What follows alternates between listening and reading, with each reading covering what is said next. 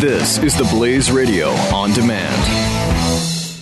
When our water heater broke down last month, it was a nightmare. It took five hours for the plumber to show up, and he charged us a couple of hundred bucks just to come out. Then it cost another $1,800 to put in the new water heater. By the time it was all said and done, I felt like I'd been taken. But what else could I do? The smartest thing you can do is get a home warranty from American Residential Warranty. Their home warranties pay to repair or replace all your major appliances when they break, and they will break, and at the worst possible time. Call American Residential Warranty right now for free information on home warranties starting at just pennies a day. Don't wait for your refrigerator to stop running or your ceiling fans to stop turning. Call American Residential Warranty right now. Ask how you can save up to 50% on washing washer and dryer coverage. Just call 1 800 686 3910. That's 1 800 686 3910. Again, 1 800 686 3910. Call now. And go for Mike Slater in 3, 2,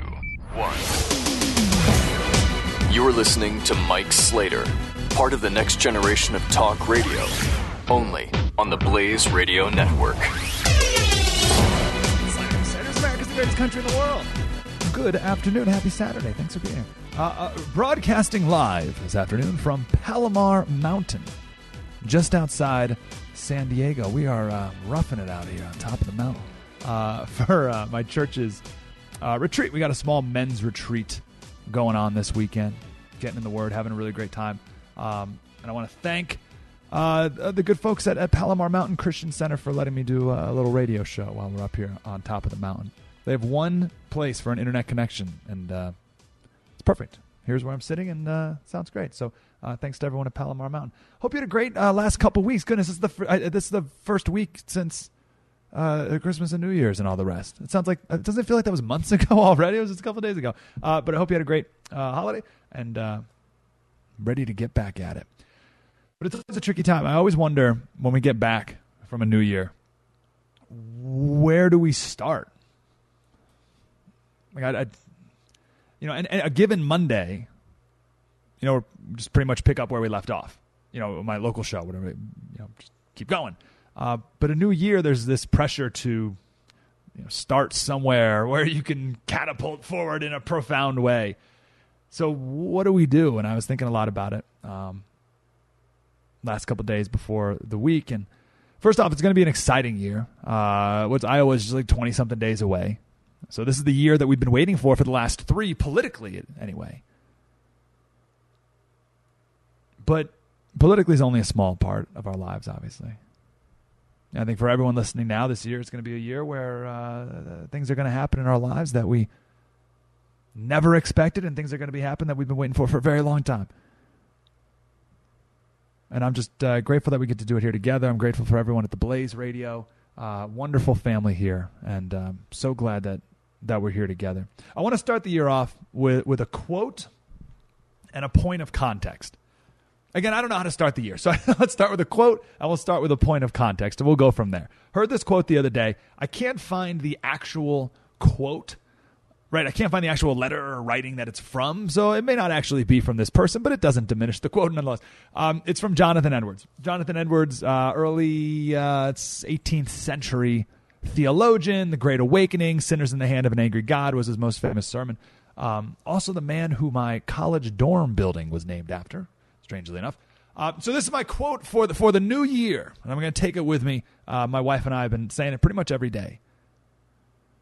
Resolution one I will live for God. Resolution two if no one else does, I still will. That's how I'm starting off the year, and I have a feeling that that's going to be a theme for the whole year. The, the last, I still will. When no one else does, I still will. Well, when no one else does what? Whatever the right thing to do is. Whatever the right thing to do is, I'm going to do it. And when no one else does that right thing, it doesn't matter. I still will. Now, that can mean a lot of different things. Politically, when no one else believes that this is the most important issue in our country, I still will. when no one thinks that it's possible to change this part of our, of our society, of our culture, of our political system, I will still fight for it. When no one thinks that this candidate will win, I will still support them. Again, that's politically a small portion of our lives. The rest of our lives, when it seems like no one else is teaching their kids these values, I still will. When it seems like no one's spending their time focused on, on what's important in life, what really matters, I still will. When it seems like no one else is helping other people, you know, helping people lift, lift themselves up, I still will. When it seems like no one else is honoring their, their wife, I still will. I love that. I, I still will. I'm not going to be deterred. I'm not going to be distracted. I'm not going to be torn down, run down. I still will. I think I love that song. I think that may be the theme of the year. I have no idea. We'll see how it unfolds. I still will. Now the problem with that, if there is one, is that that implies that we know what the right thing to do is, right? Or you know, we need to know what the right thing to do is in order to still do it. How do I put this? It's uh, it's one thing to say I won't be peer pressured into doing what's wrong, right? Which is fine. That's good. I'm not. I'm not going to be peer pressured into doing the wrong thing. But it's another to say when someone's doing what's wrong, I'm going to do what's right. When someone's doing what's wrong or meaningless, I'm going to do what's right and righteous and important. And by the word, if you don't like the religious connotation of the word righteous, it just comes from the old word meaning right wise. So it really just means what's doing smart, uh, doing what's smart and excellent. Doing what's righteous is what's smart and what's excellent. So, what is righteous and important? We got to know what those things are so that when people aren't doing them, we still will. And that's what I'm excited about for the year, exploring what that means. What are the righteous, important things? And then when no one else is doing them, we still will. So that's my quote for the year. I hope you like it. Now, uh, point of context. And this can get confusing, and I don't want to spend too much time on this, um, so I'll go fast. Um, starting from zero. Starting from zero. Uh, I'm sure you've heard the, the expression, don't reinvent the wheel. Uh, no need to reinvent the wheel. You know, this morning when you made coffee, you woke up, you went downstairs, you didn't say, hmm, how, how do you make coffee? Like, how, how, how am I gonna, how am I gonna do this? I got I got these coffee grinds, but I, like, what, what do I do? ah, I got it. I'm going to come up with a machine that heats water. And, and, and the water gets hot, and then it drips through the coffee grinds, and, and then I'm going to have a cup of Joe. That's I got to invent. I got to invent a machine that you don't like. You don't go through that process every morning. You wake up groggy eyed. You go to the kitchen and you use the same coffee maker that Gottlob Widmann invented in 1954. You don't reinvent the wheel. You don't start from zero. Each morning, you use and you build on the truth that has been discovered and articulated by the people who have come before us.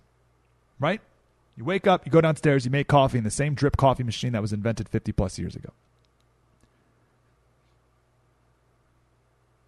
All around the world, however, and right here in America, there's this pressure to start from zero.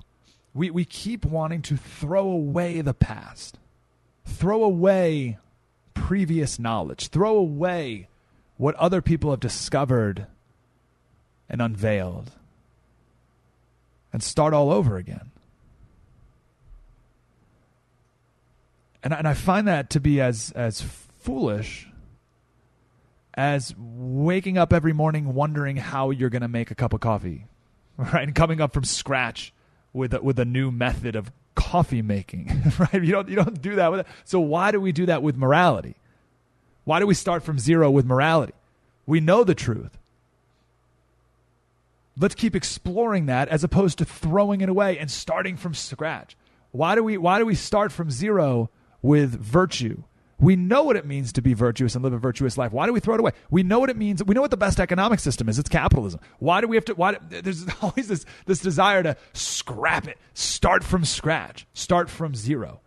Every revolutionary movement that has ever happened in the world started with banishing the past. I don't want to give too dramatic of an example, but why do you think ISIS keeps blowing up uh, um, monuments and relics in the areas they take over? Right? These places are thousands of years old. Why do they blow them up? What do they care? They got to destroy the past. They want to start from zero. That's a very, I, don't even want to say it's a dramatic example. It's a, um, uh, what's the word I'm looking for? It's a uh, substantive's not the word. Like you can, they're, they're like literally blowing it up. um, but you know, any communist or socialist revolution, they they eliminate the past. They all do. It doesn't look quite like that in America. A lot of reinventing the past. Why do you think you hear uh, often from, from people on the far left, uh, the, the, colleges and whatnot, uh, that our founding fathers are slave owners? They say it all the time. Why? Why is that relevant? The only reason they say that is to undermine their authority.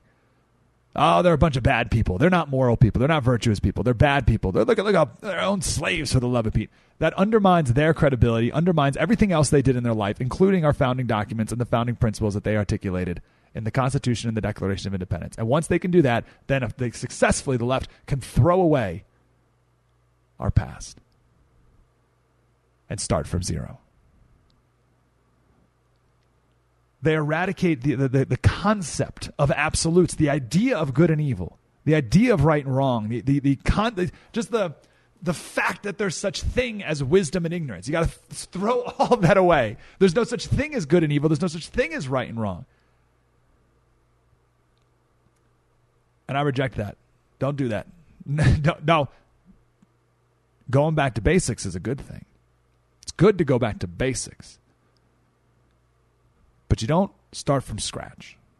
You don't start from zero. You go back to the basics, what you know works, what has been proven to work. I got to take a break. Uh, 1 900 3393. Maybe I can give one more example of that because I know that's kind of kind of out there. But anyway, one takeaway from this segment Jonathan Edwards, resolution one, I will live for God. Resolution two, if no one else does, I still will. Let me throw it your way. What's that thing that you're going to do? And even if no one else does it, even if the whole country, the whole culture, the, all of society turns against that thing, doesn't matter. You're still going to do it. What's that thing for you? I still will. I still will what? 188 900 3393. Mike Slater Show, the Blaze Radio Network. Spread the word. This is Mike Slater on the Blaze Radio Network.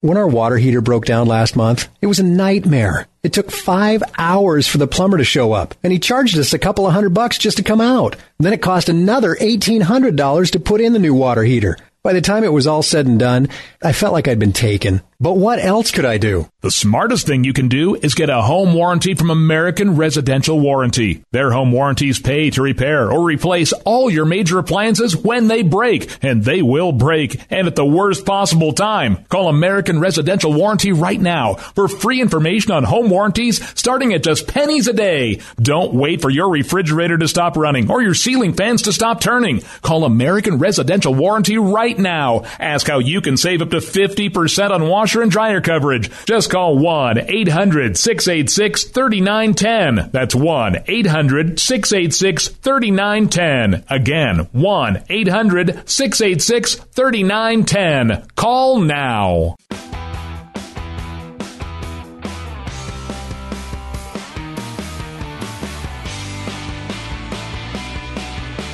This is Mike Slater. Is really cool. We were just chatting during the break. So I'm on top of Palomar Mountain, California, Southern California, outside San Diego.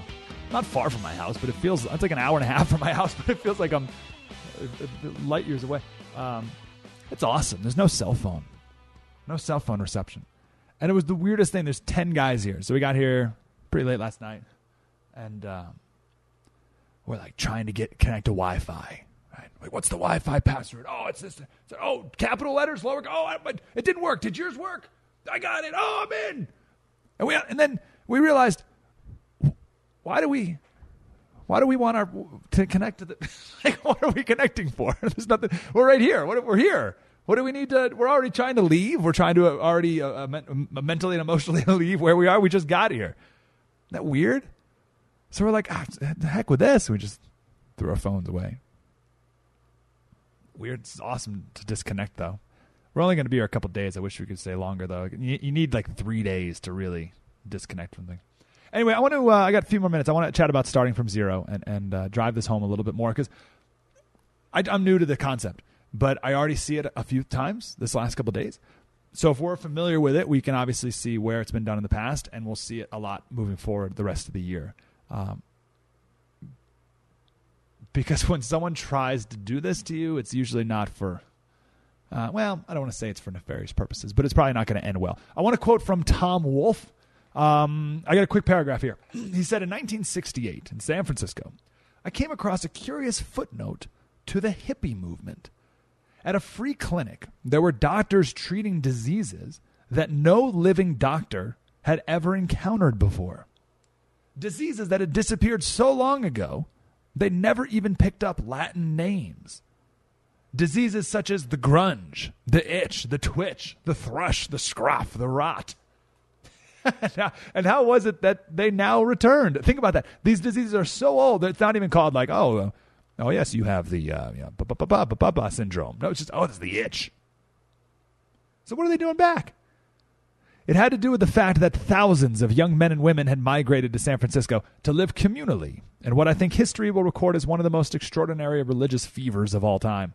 The hippies sought nothing less than to sweep aside all codes and restraints of the past and start from zero.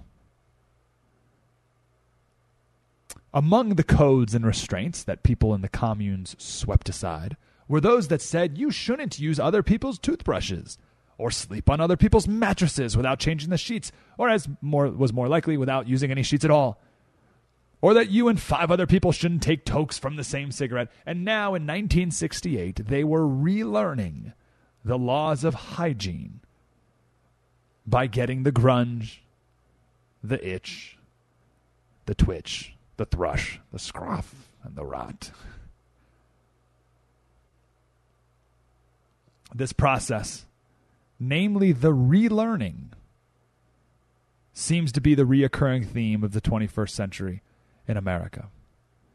So here, here's the other aspect of the start from zero, right? I think we all understand the starting from zero, right? We're going to throw away everything we've learned, even basic laws of hygiene in this example. We're going to throw it all away, start from zero. But then things go poorly they always will. There's a reason why we learned all these things, like hygiene, like morals, like virtue, like how to treat other people, uh, like how to whatever. We learn these things for a reason. We throw them all away. We're going to go through that same uh, uh, problems that they had before they learned these things, and that's what Tom Wolfe calls the great relearning. That's what we're in the midst of right now. That's what this year is. It's the great relearning. Um, uh, simple example common core math right? How we learn math. How did people learn math 500 years ago? How did people build skyscrapers and bridges and launch into space without any of the technology we have today? Yet today kids and adults in america are terrible at math. And it's because the last few decades and years with Common Core, everyone said, well, forget about everything we know about how to best teach people math. We're starting over. People used to learn math on a uh, oh gosh, what's the machine? Uh, uh, um, oh, uh, it's with the beads and the abacus. Right, abacus. Learn math on an abacus, and now we have iPads, and we think we're so much better. No, starting from scratch, starting from zero, and now kids don't do math, and we have to go through the great relearning. Something more substantially, we talk on the show a lot about what it means to be a man. We've outsourced so much of what it means to be a man, of what it means to be masculine. And, and it's like, you know, when you wear a cast on your arm for six months, you take it off and your arm is weak. That's, that's, that's masculinity in America today. It's weak. This is the concept of, of, of what it means to be a man. It, it's if it hasn't been under straight attack, which I believe it has, it's certainly been muddied and confused. For the love of Pete, uh, uh, a man won Esquire's Woman of the Year. right? Okay. So yeah, it's a little confused and muddied at the time. What it means to be a man. What does it mean to be a man, a husband, a father? We've thrown it all away in the name of starting from zero, and now we have to relearn it. These truths have been intentionally erased from our history and our culture, and we uh, starting from zero, and now we have to relearn it. Communism, Marxism, socialism, it's all starting from zero. Forgetting the lessons of the past, trying to start over. We got the answers right in front of us. That's the good news. Capitalism and the Constitution, that's it. That's the, the, the pinnacle of the lessons of human experience. We're experiencing them right now. We think we're progressing when we go beyond the Constitution and capitalism. That's the trick. They always portray it as progressing, moving forward past the Constitution and capitalism. But we're never going forward. All that is going backwards. All of it is going back to zero. Slowly, painfully, and unnecessarily. Going back to zero. Let's resist that urge and go back to what we know works when it comes to morals, economic systems, forms of government. Until we go back to basics, which is very different, we'll always wonder why all those things are broken. Don't let people throw them away. We got the truth straight right in front of, right in front of us. 188 933 93 Mike Slater Show on the Blaze Radio Network. Spread the word. This is Mike Slater, part of the next generation of talk radio. on the Blaze Radio Network.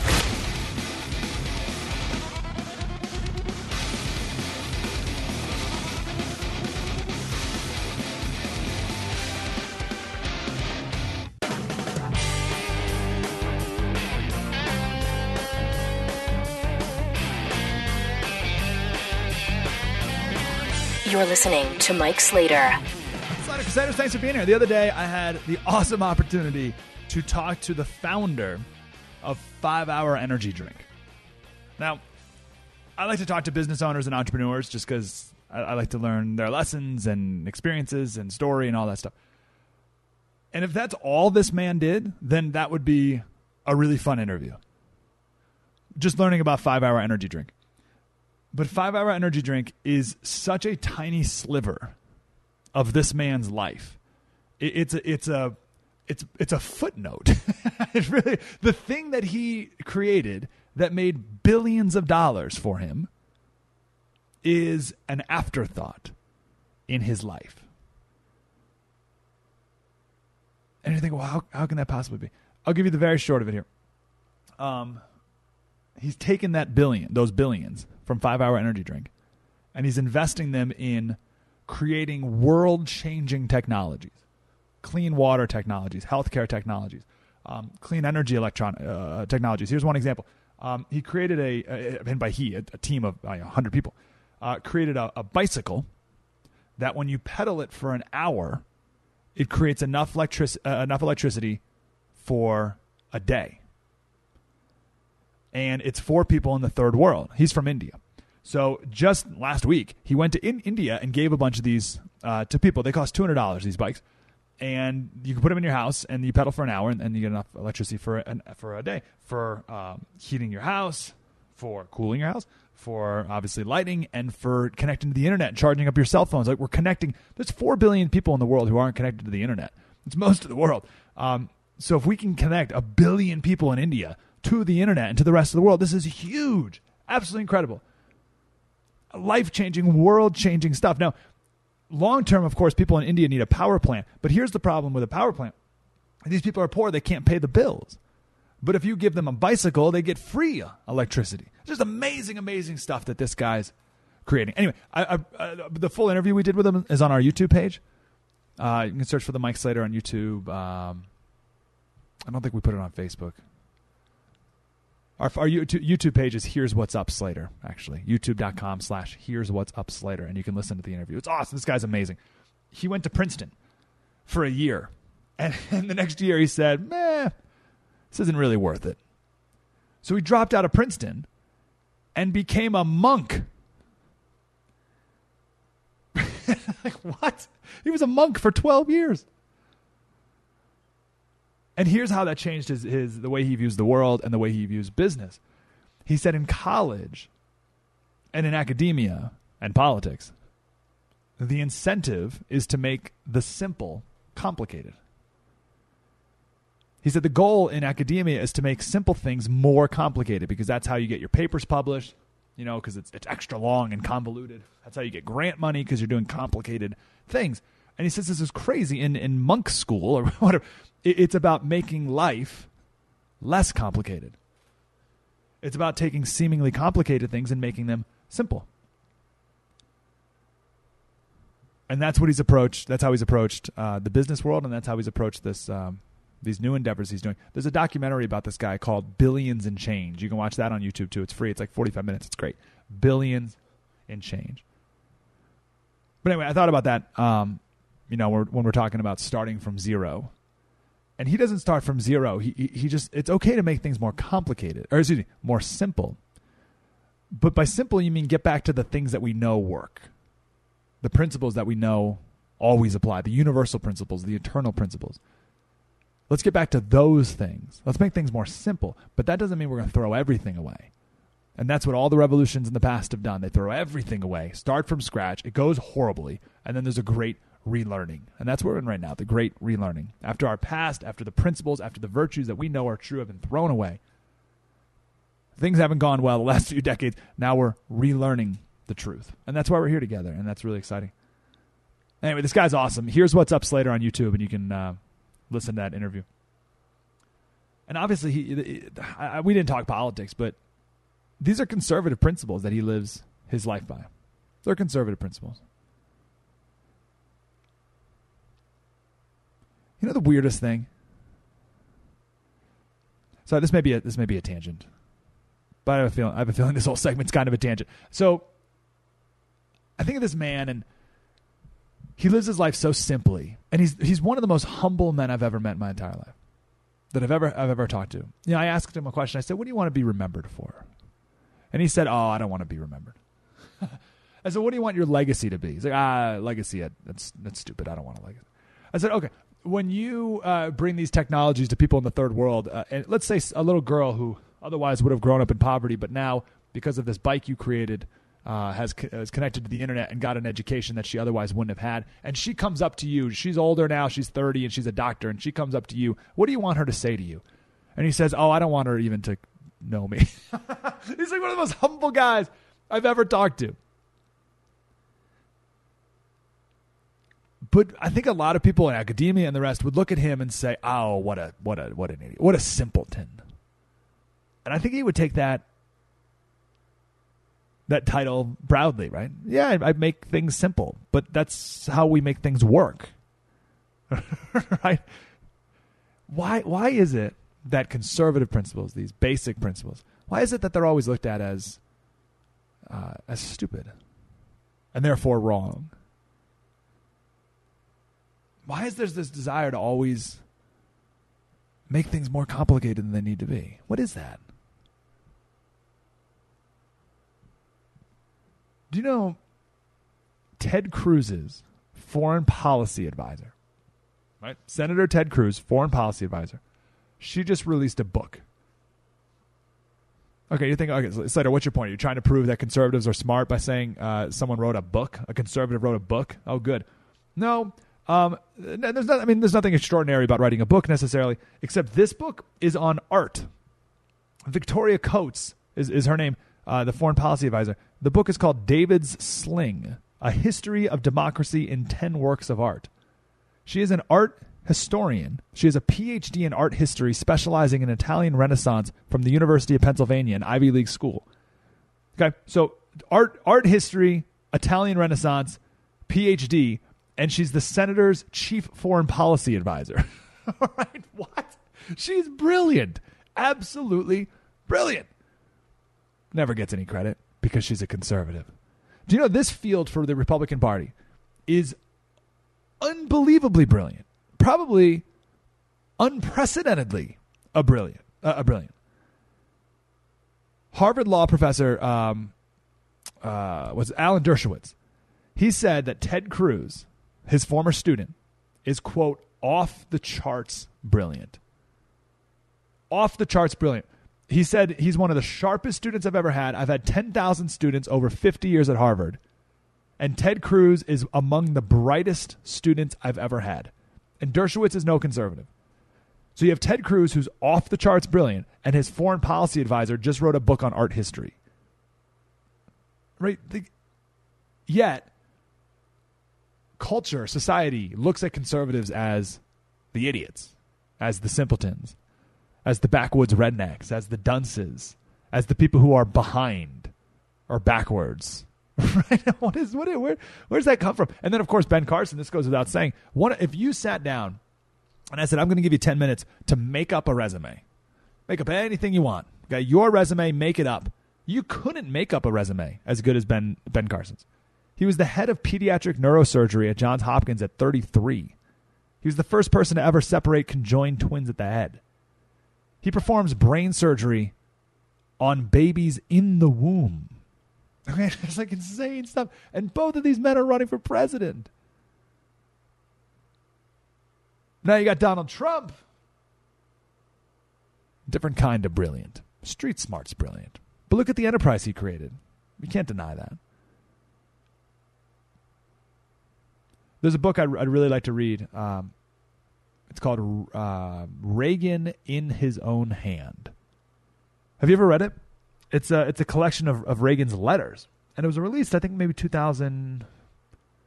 I don't know 2001, something like that a little bit before he passed away. And uh, Jay Nordlinger from the National Review, he was writing a, a book review about it. And uh, he said that excerpts from the book, from Reagan's letters, were printed in the New York Times Magazine. And he said that he got a phone call from an old friend of his, a friend who's super liberal, hates Reagan, thinks Republicans are idiots, whole thing, right? Thinks conservatives are awful, all the rest. So Jay got a, fr- uh, a phone call from from this progressive friend of his. And the, the friend says, Jay, can you believe it? Can you believe how impressive these letters are? Right? He just he just read a couple of letters from Reagan. Now this guy wasn't going to read Reagan's book, but he read it in the New York Times magazine. Right? So he's, can you believe how impressive these things are? They are completely at odds with the image that we have of him. And Jay responded with, What do you mean, we? right? The image that the left has of Reagan that he's an idiot. And then they read his letters and they're blown away. Like, wow, this guy, this man's so brilliant.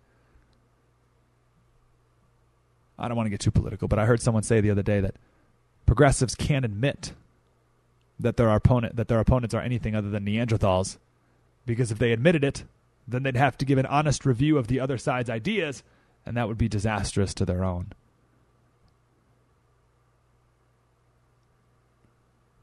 I don't know. I don't. I know that was a little bit of a tangent, but I, I just find it interesting how, in our society, the the default knee jerk position is that progressives have the thinking man's position on the issue, right? Right. That that that the that's that's the smart person's position. whatever the left wants is, is what the smart people want and conservatives are just a bunch of uh, hillbilly Joes and toothless Sallys who have their bigoted backwoods redneck position. And it's like, where did that come from? Be wary. This whole hour has been about be wary of people saying we should start from zero. Because starting from zero always is no one ever says, "Hey, vote for me and, and support me," and I'm going to throw away everything we know. I'm going to throw away all the virtues, all the morals, all the values that we've ever learned, and we're going to start. No one ever says that. It always comes from an enlightened position, right? Oh, vote for me because we're going to uh, progress. We're going to transcend. We're going to move beyond. We're going to do things that have never been done. Right? We're going to. I'm the enlightened candidate. Be careful of that.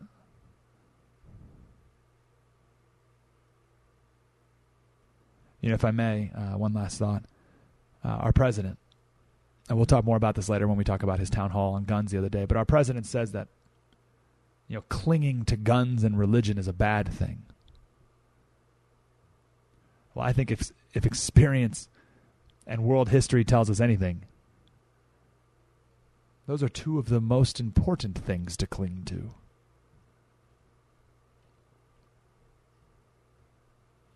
Sure, the enlightened position says otherwise, but I'll stick with the truth. 1 900 3393. Slater Radio on Twitter. Mike Slater Show, The Blaze, Radio Network. Spread the word. Mike Slater. We'll continue in a moment on the Blaze Radio Network.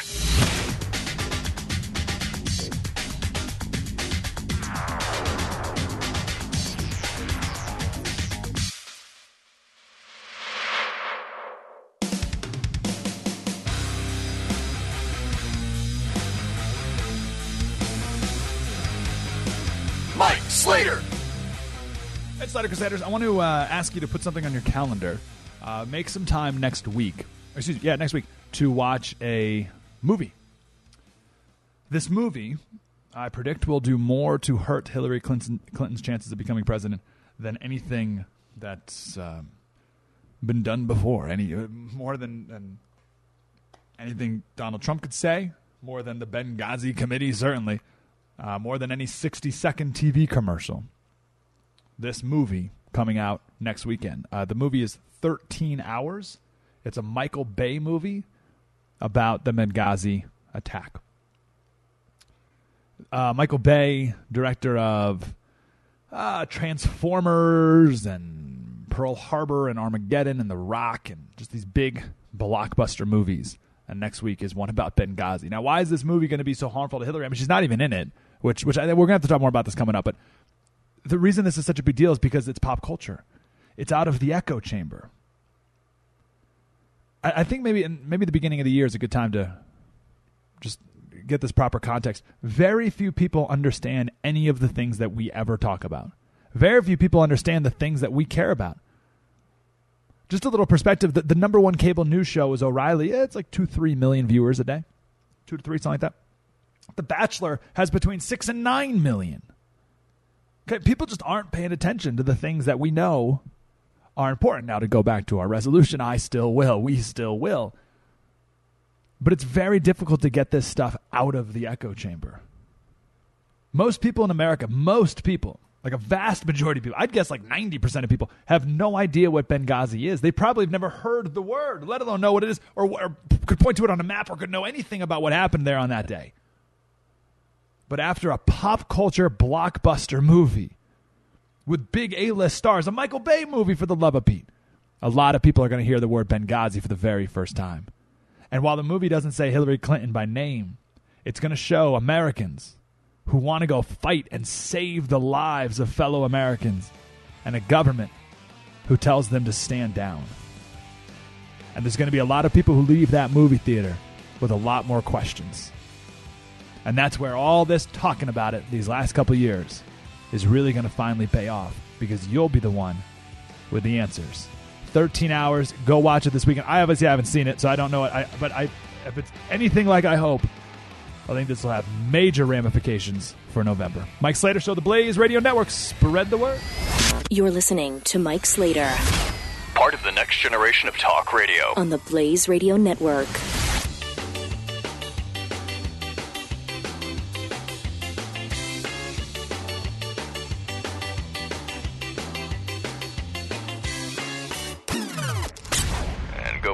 Slater in three, two, one. You are listening to Mike Slater, part of the next generation of talk radio, only on the Blaze Radio Network. Slater Crusaders, America's the greatest country in the world. Thank you for being here. Broadcasting live from the top of Palomar Mountain, just outside San Diego. Here for a uh, men's retreat, Bible um, church retreat. Having a great time and taking a little time out here to uh, to uh, be together here on the radio. It's amazing. We get no internet reception up here. No, no Wi-Fi, no cell phone. But they have one Ethernet cord. Plug right in, do the show from here. It's crazy. Um, I really, really don't want to talk about this at all. Um, but I'm sort of taking an unofficial poll of people who have heard this story, and almost no one has. So I think it's important to know, but just know I really don't want to talk about it. So we'll take a minute here. Um, this was let's see, it's Saturday, so maybe four days ago, something like that. I read an article about this, and it was written in a tortured way. And I said, something's up with this. Like, this is weird. The way it was written, the tone of it, the quotes from the officials, something's up. And then the next day, the, the full truth was revealed, or at least much more. Suspicions uh, confirmed. The German authorities wanted real bad to bury this story, but they couldn't. So, Cologne, Germany, New Year's Eve night. I'll cut right to the chase. A thousand men, a thousand, uh, not men, they're not men, males, a thousand males were in the town square, the main area, and they molested, abused, assaulted um, about a hundred women. Now, I'd say over a hundred, but there are 90 criminal complaints to the police department, and if there's 90 criminal complaints, I think it's safe to say that more than a 100 women were assaulted. Now, the women who were assaulted, they've all said that the males who did this were of North African and Middle East descent or background. Now, the reason I thought something was up with this story when I first read about it is because a quote there was a quote from the police chief that said, "Now don't blame the immigrants." And I was thinking, hold on, there's nothing in this article about immigrants or migrants or anything. Like, what, what are you saying? Don't blame immigrants. Like, where did that come from? And then the next day, I was like, oh, they were all immigrants. All right. So the police department tried to cover this up. They didn't want to release this story because they didn't want to say that it was a bunch of Muslims who did this. One woman, or, or, or in, in um, well, uh, two stories. One woman says that a uh, someone threw a firework down her back of her shirt, right, and she has these burns all down her back and all the rest, and then she was uh, assaulted after that. Um, but I, I, guess one of the organized attack was that a guy would throw a firecracker into a crowd, people would run, and then the men, the males, would grab the women and, and assault them as they were running away. Now, to kick up the story a notch, and, and this is coming out more and more every day, it didn't just happen in Cologne. In Hamburg, 53 assaults. Stuttgart, two women assaulted by 15 men. Dusseldorf, 11 sexual assaults on New Year's Eve. Berlin, four sexual assaults, all from men of North Africa and Middle East descent. Now, we can talk about that part, obviously, but I just want to take a quick time out and talk about the cover up it has rings of uh, Rotherham, England. Now, Rotherham, a much larger sin if you want to play that game of which is worse or whatever. But just a quick recap on Rotherham, uh, town uh, northeast of, of London, and there were 1,300 children over a 10 year period who were involved in a sex trafficking ring in this town. Uh, the town was maybe uh, 300,000 people. Police knew about it. City council knew about it. Mayor knew about it. Everyone knew about it. But they didn't do anything about it 1,300 children in a sex trafficking ring in their city. And they didn't do anything about it because the males who ran it were from Pakistan. And they didn't want to offend Muslims and create an anti Muslim backlash. That's the official report on what happened. That's just not that's not just my assessment on what happened. That's the official report as police officers were told by their superiors to not do anything about it, turn the other way because we don't want to offend Muslims. Same thing here in the sense that the police did not want to tell this story because it was Muslim men who did it. Not only that, but the town is doubling down on their absurdity. They've now deemed this area of Cologne, which is in the center of town, it's right by the train station and the cathedral, they've deemed it a no go area for women.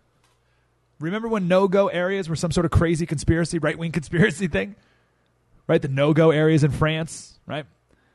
Oh, there's no such thing as well now. Hamburg, the, the center town square of Cologne, Germany, a no-go area for women. Not only that, but this is the big. This is the thing that ticks me off the most. Um, the mayor of Cologne, who's a woman, said that women need to have a. I'm not even kidding. Need to have a code of conduct. And there's uh, four or five things in this code of conduct, and one of them is you need to keep an arm's length distance away from strangers.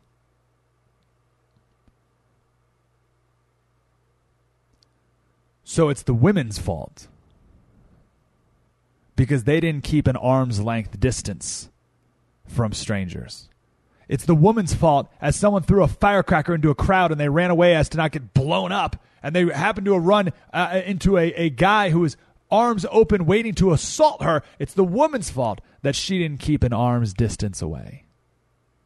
That is outrageous.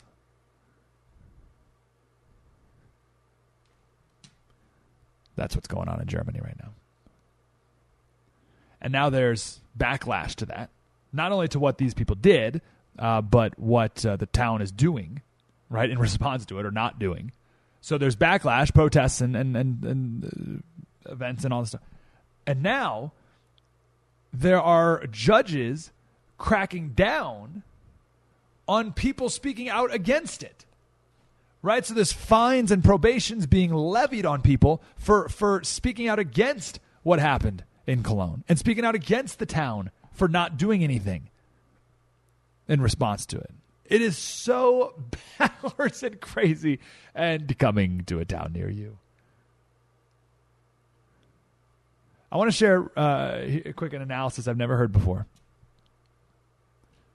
It's from Tom Nichols. He is a uh, professor of national security affairs at the U.S. Naval War College. So he's a pretty smart guy. He's also an adjunct professor at the Harvard Extension School. I don't know what the Harvard Extension School is. It could be like Harvard Community College in Nebraska or connected to Harvard and Cambridge. I have no idea what the Harvard Extension School is. But U.S. Naval War College sounds like an impressive thing. So this is a smart guy.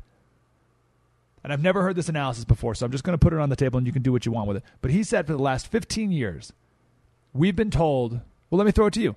Why do the terrorists hate us? Why do terrorists hate us? I remember two arguments in particular. First, because we've invaded their lands. Right, that's why Osama bin Laden said uh, did 9/11 is because we have military bases in Saudi Arabia. Right, we've invaded their uh, Muslim lands. But that, Tom says you know that can't be true because these most recent terrorists live in our lands. they don't even live in their lands. So what? Uh, what's that? I've also heard that terrorists hate us because of our freedoms. They hate us because of our culture.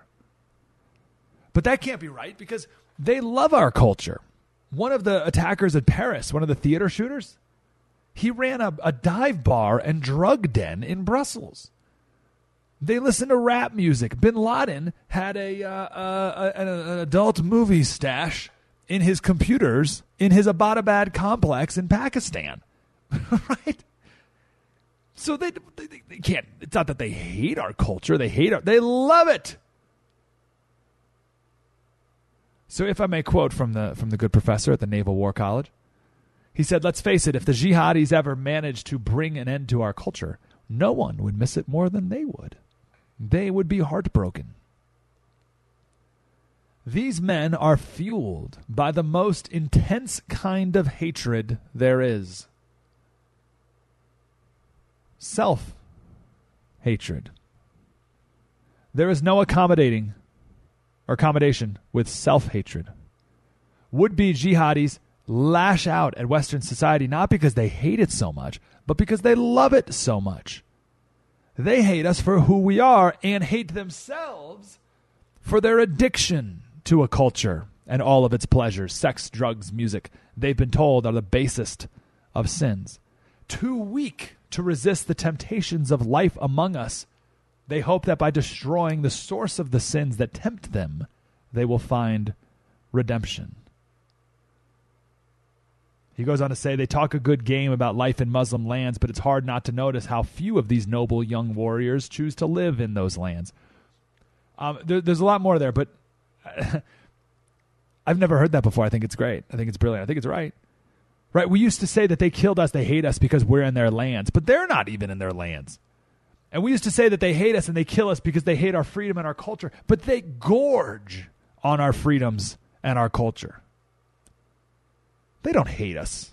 because they hate our culture. They hate us because they love our culture.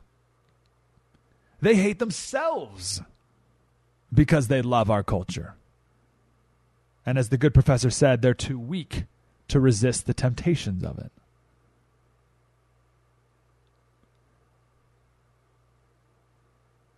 One eight eight eight nine hundred thirty three ninety three.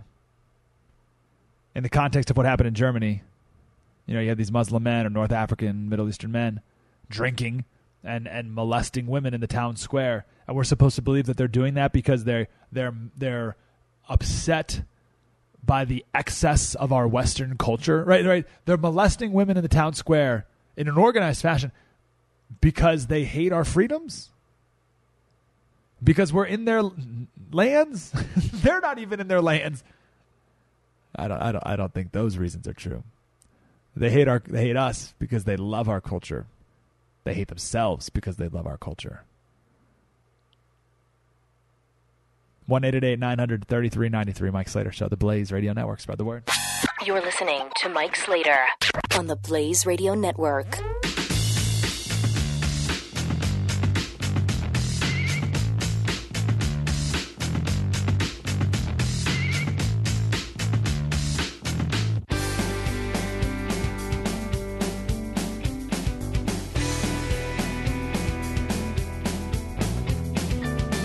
Slater. Uh, headline in the Washington Post Germany springs to action over hate speech against migrants in light of what happened in Germany. So here's another good example. Um, when a Republican does something bad, a conservative does something bad, the story is about the conservative doing the bad thing. When a Democrat does something bad, the story is about Republicans' reaction to the Democrat doing the bad thing. Keep an eye out for that. You'll notice it. Similar thing here, right? The article, the headline in the Washington Post, the whole article, it's not about the, what the migrants did. It's not about the thousand male migrants who assaulted 100 women in one city and then all across Germany in different cities. It's not about that. The article is about people's hate speech reaction to that. right? You're like, well, hold on. What, why isn't the article about what they're reacting to? So just another example of that. I'm done talking about it. I, I don't just just be aware of it, and uh, it's not done there in Germany, and uh, well, not done here either. Uh, I got a few minutes here. I want to get. We're going to talk about the the president's gun town hall the other day, which actually was pretty good. I thought CNN did a good job. I thought Anderson Cooper did a good job. I thought it was a pretty good thing. I thought it was just going to be a glorified. Um, you know, press conference or something for the president, but I thought it was nice. So uh, we'll run through, play a couple clips, get some uh, some insight there. But I want to give you a little update on something we've been uh, we've been working on on the local show. So you might remember um, story we did Bryson, like two months ago maybe, and he has brain cancer. He's a sophomore at a high high school in San Diego. He has brain cancer. He's on the JV football team, and the JV football team decided to all shave their heads. Right, so we went to the game, and Bryson saved up enough energy over a couple days in order to to get out of bed and um, out of the hospital and went to the game. And everyone in the stands was wearing Team Bryson shirts. It was awesome. And all the players were in the middle of the field, and they did the coin toss and everything. And then Bryson went over to the team, and he's moving very slow, and he's holding hands of his players, of his fellow captains. And at the same time, all the players take off their helmets, and they all have shaved heads. And then one of the kids says, uh, "Now you're one of us," which is so cool. So we got that on video and made a little mini documentary about it. It's cool. We put it on YouTube. It got a couple days later. It was on People.com. People Magazine picked it up, which is fun, and we loved that because it was just this, this beautiful moment of, of hope and light and people lifting each other up, and it was a really great thing. And then they put it on People.com, so it was in the midst of just stupidness. All right, so it was a Kardashian story and a story about Blake Shelton and Miranda Lambert, and then this story of Bryson. So I was really, really happy that, that Bryson got that moment and there was a little shining of light inside the ridiculousness of people.com. But then the good thing was Make a Wish Foundation picked up on. And they gave us a call and they said, We want to grant Bryson a wish. It's like, oh, that's awesome. So they talked to Bryson, and the one thing that Bryson's always wanted is one make a wish. The one thing that brought hope and a sparkle into his eye was a 1966 Mustang. now, he wanted to restore a 1966 Mustang. And I guess there's some make a wish byline where they can't give someone a car. So they reached out to us and said, "Can you help us find a car that we can restore? And we can help pay for the restoring and all that, but we we can't give him a car." So I said, "Yeah, sure." So we called up uh, one guy actually uh, who I knew would be able to help. He owns a muffler store in town, um, and we do a lot of work with military charities in San Diego, and he's always there. He's an amazing man, just one of the greatest hearts. He has just tapped into the, this wellspring of his heart, and he's just one of the most giving men I've ever met in my life. So I said, Ed, hey, listen, we got this thing, whatever. He goes, I'm on it. Two days later, I'm not even kidding. Two days later, we got a 1966 Chevy Mustang, uh, 1966 uh, Mustang. So, uh, we're gonna give it to him in a, in a couple days here, and he's gonna be a part of. Bryson's gonna be a part of the uh, the restoration process, choosing what he wants it to look like, what paint color, um, you know, all the different things, and then depending on how healthy he is, he can help with different restoration processes and all the stuff. So, really, really exciting. Um, and the thing that, that I love so much about it is it gives Bryson a reason to fight. Right? It gives him a reason to wake up and get up. You know, the hardest thing for Bryson right now is last year, one of his good friends had the same brain cancer and died. So Bryson lost hope. But with this Mustang, he's given a, a new purpose, right? Something to something to fight for. And he wants to drive that car fully restored to school in a year or two, whenever he's healthy. And uh, the good people of San Diego are going to make that happen. So I just wanted to throw that your way, and uh, you know, just ask for your prayers and thoughts, and, and everything's fine. We don't need any money or anything. It's good people stepped up and did it all, but we're going to give you updates, and we're going to make some video updates, and uh, I just can't wait for the grand reveal. And it's just a way for San Diego to say, uh, Bryson, man, we love you. Love you. We love your family. And uh, thank you for giving us hope. Thank you for giving us a reason to uh, have perspective and to fight every day like you have. That's what it's about. I told Ed, I said, Ed, thank you for, for giving this gift to Bryson. And Ed said, Slater, stop.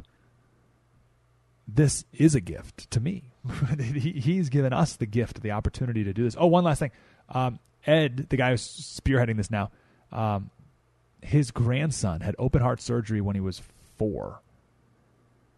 So Ed's kids were the first people to donate thousand dollars to buy the car. Right? It's so cool. People come together like that. I love it.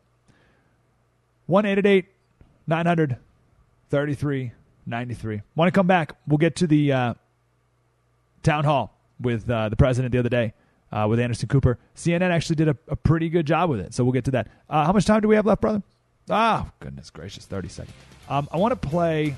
I don't know what to do. I don't know if we should do Taya Kyle or the rape survivor or the sheriff, all who did a wonderful job questioning the president. Actually, maybe we'll do Taya Kyle because she did a brilliant, masterful job of talking about the Second Amendment in terms of hope, which is a powerful thing.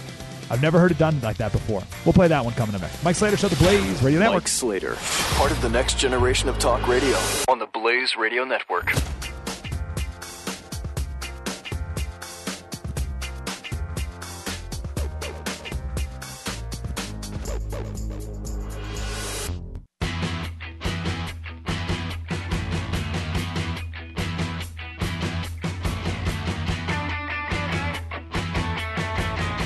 Mike Slater on the Blaze Radio Network. Slater Crusaders, thanks for being here. Um, want to chat a little bit about the president and his uh, town hall on guns on CNN the other day. Uh, CNN, got to give him kudos, did a pretty good job. Right, it could have been a glorified press conference for the president, but uh, they had some really good people ask good questions and uh, kept the president on his toes. Anderson Cooper did good too. Anderson Cooper, I want to talk about this in the next hour. He said to the president, he asked, Do you believe in the fundamental notion that a good guy with a gun is an important defense against a bad guy with a gun? Very simple, very direct question. Do you believe in the fundamental notion that a good guy with a gun is an important defense against a bad guy with a gun? And the president gave a tortured four minute answer where he said, first, and he told this to a rape survivor. We'll play, we'll play the whole thing later, but he said, you have to be very well trained to effectively use a firearm. He said, having a, a gun in the home can be very dangerous. And more often than not, that's a quote, more often than not, if you try to use a gun against a, a robber, that robber is going to take the gun from you and use it against you. Now, if those three things are true, now I would none of them are true to the to what he's like. Yes, you have to be well trained to use a fire, but you can be. Having a home a gun in the home could be dangerous, but certainly doesn't have to be. And there's no way that more often than not a robber takes a gun from someone and, and shoots them with. Like, there's no way that more often than not that happens, as opposed to the person, you know, the, the victim using the gun against the bad guy. Right? There's no way that more often than not they steal the gun from the guy. But if those three things are true, like the president says they are, then of course he thinks you shouldn't have a gun. If it's true that having a gun in the home is inherently dangerous all the time, then it would be irresponsible of him to let you own a gun. If he believed that more often than not, a bad guy will take a gun from you and use it against you, then why would he let you keep guns? Why would he let you buy a gun? If more often than not it's going to be used against you. So if he's being intellectually honest and logically honest to its logical conclusion, of course he would take away your guns and not let you buy guns because why would why would he let you keep them? If they're dangerous, if you need to be very well trained to effectively use one, and if it's probably going to be taken from you and used against you, why would he let you keep it? Now, of course, the three things he said are, are false. Guns are not dangerous to have in the home necessarily. They're not. Uh, you don't need to be you know super well trained. You got to you know it's good to take classes and all that. Um, and no way. I mean, way more. It, it, obviously, more frequently, someone uses a gun and, and hurts the bad guy with it than, than the other way around. But so his premise is wrong. But um, if he really believes those three things, then of course he he'd violate your Second Amendment rights. Why wouldn't he? It'd be irresponsible of him not to if he believes those things. Anyway, talk more about that later. I hope that makes a little sense. Um, want to play uh, the question here from good friend of the show, Taya Kyle, wife of Chris Kyle, American Sniper. She asked the first question. Uh, I want to play this here. We'll break it down, but but just big picture. Imagine getting up in front of the president of the United States on a pretty big TV set, around you know 100 people, and they got all these cameras on you, probably five cameras on you. And you get up with a microphone and you're talking to the President of the United States. That is a very, very hard thing to do.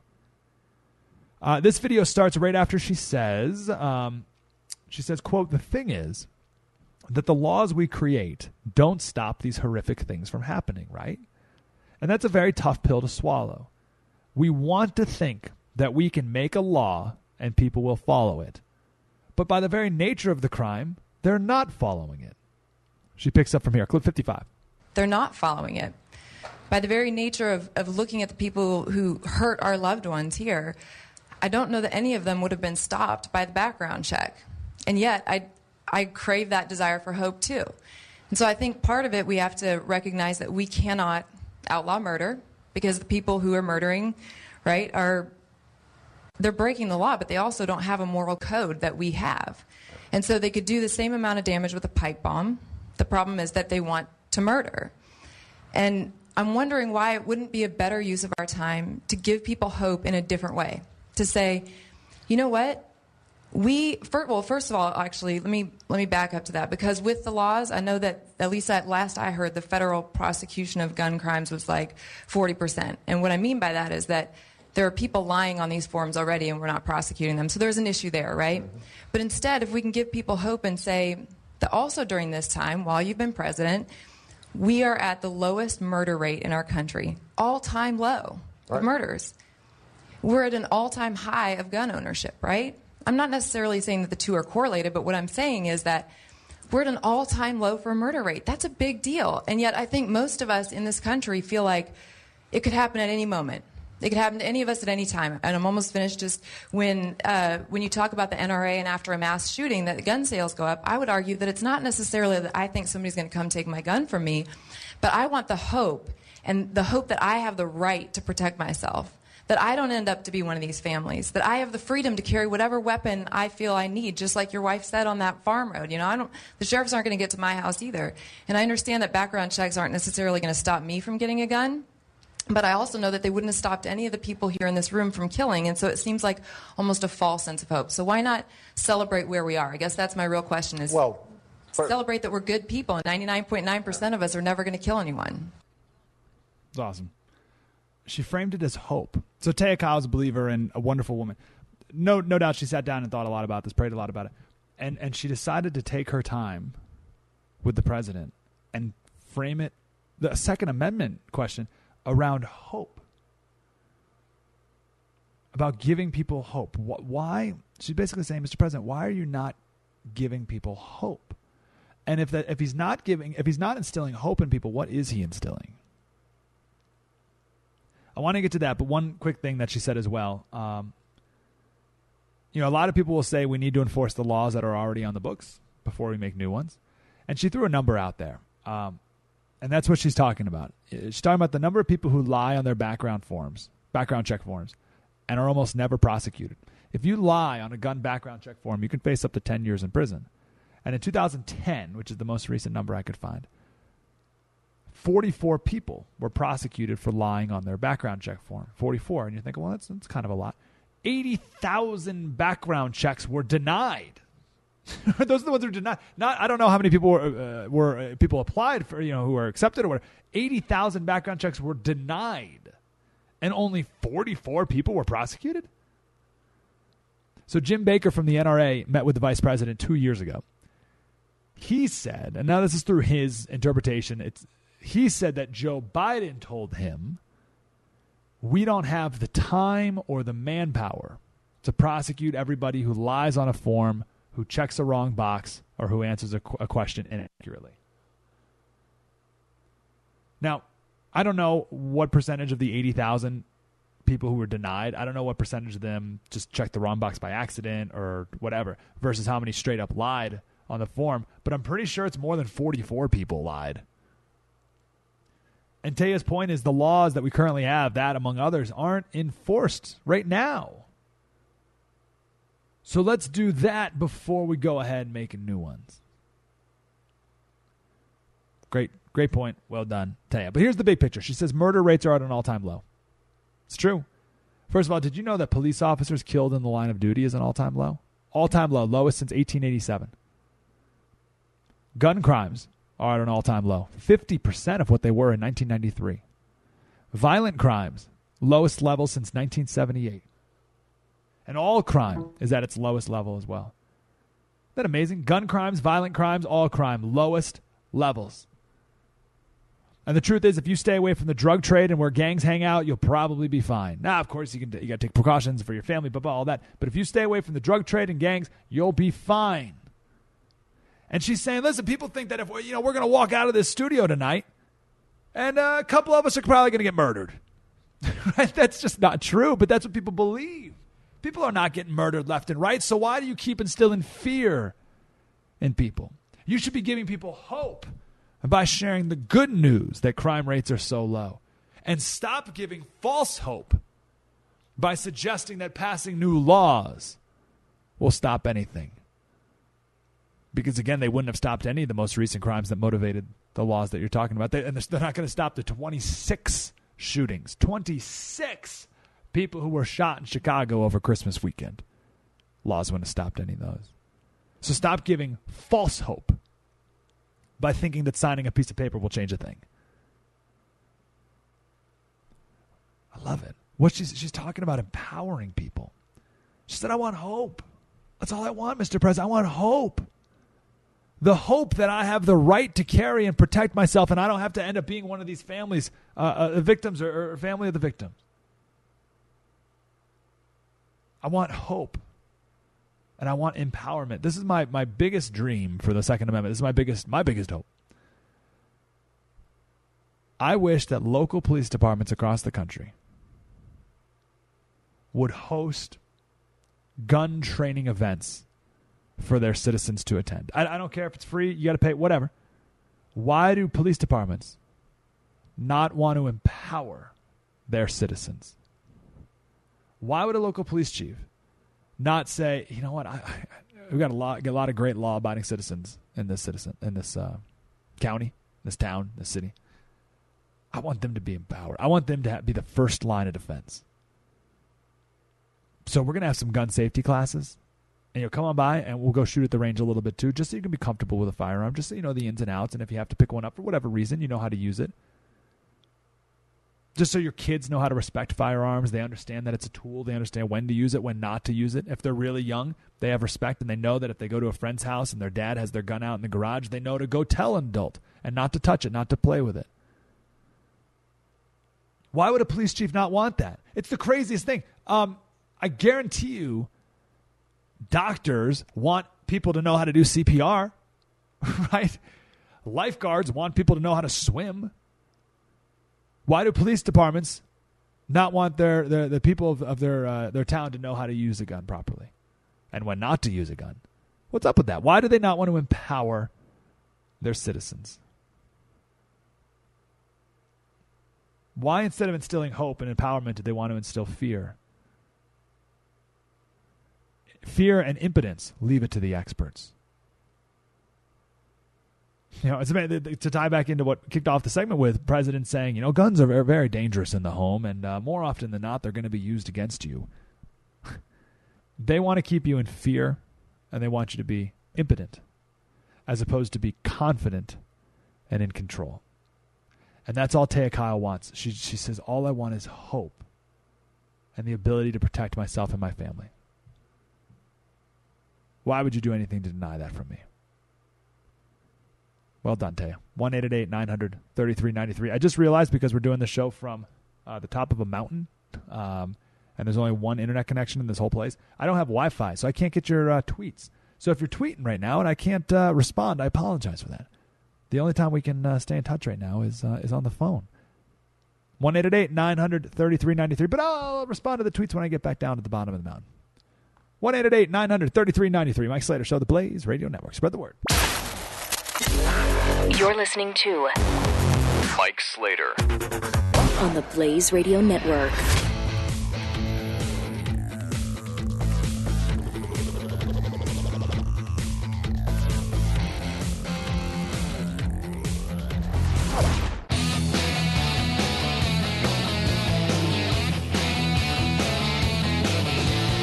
Of the next generation of talk radio. This is Mike Slater. So, pretty clear that uh, the president's never owned a gun. He said he never had, but um, well, he says at Camp David there's skeet shooting out back, right? And he said he like ate. Didn't he say he ate uh, meat from a moose that was shot in Alaska the other day or something? I don't know. Uh, but pretty clear he has no idea what he's talking about. Generally, I want to play. The, we don't have time to play the whole answer that he gave to Taya because it's just it's the longest, most boring thing in the world, and he does that on purpose. Uh, but I do want to play the last little part. This is this is part of his response to Taya Kyle, her thoughtful, eloquent uh, question about hope and others. And and this is what the president says. Fifty-seven. And we're also trying to close a, a loophole that has been developing over the last decade, where now people are using cutout trusts and uh, shell corporations to purchase the most dangerous weapons sawed off shotguns, automatic weapons, silencers, and don't have to go through background checks at all. And we don't know whether are these sales going to uh, you know, drug traffickers? Are they? Uh, we don't know who's purchasing them right now. And so what we're saying is, you know what? Uh, that is something that we've got to do something about. The same thing is true with internet sales, where one study has shown that one out of 30 persons who are purchasing weapons over the internet turn out to have a felony record. And that's not something that you want to see. I think one question. All right. First of all, you can't go on the internet and buy a gun without a background check. Well, you can, but that's illegal. you can do anything online if you want, but it's illegal already all firearms have to go firearm sales have to go through a licensed firearm dealer and you have to do a background check on the whole thing it's absurd. And then this whole trust and shell corporations what criminals are using a trust to buy an automatic weapon and then waiting a few months while the ATF processes their paperwork? Give me a break. And I, may, I will remind you of a state senator here in, in San Francisco, uh, Leland Yee, who was arrested for trafficking automatic weapons and a shoulder fired rocket launcher from an Islamic terrorist organization in the Philippines to the Chinese mob in San Francisco. He didn't do that by creating a trust or a shell corporation. also, these criminals aren't going to go through a trust to buy a shot off shotgun, they'll just saw it off themselves. Jeez. I love Glenn's analysis saying that this president clearly is a man who's never been challenged on this issue before. There's no doubt about it. He's never had to go deeper than just these surface arguments, which is pretty ignorant, obviously. Spread the word. You're listening to Mike Slater on the Blaze Radio Network.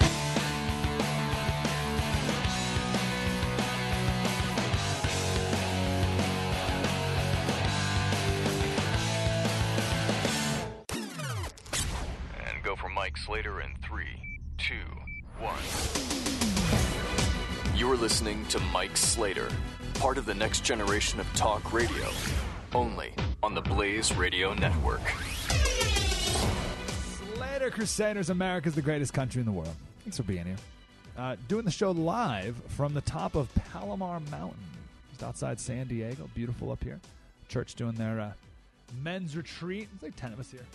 And uh, right now they're uh, taking lunch, doing a, little, a couple of, little bit of prayer prayer walking that I'm missing, and then uh, we're gonna meet up and go zip lining because that's what you do.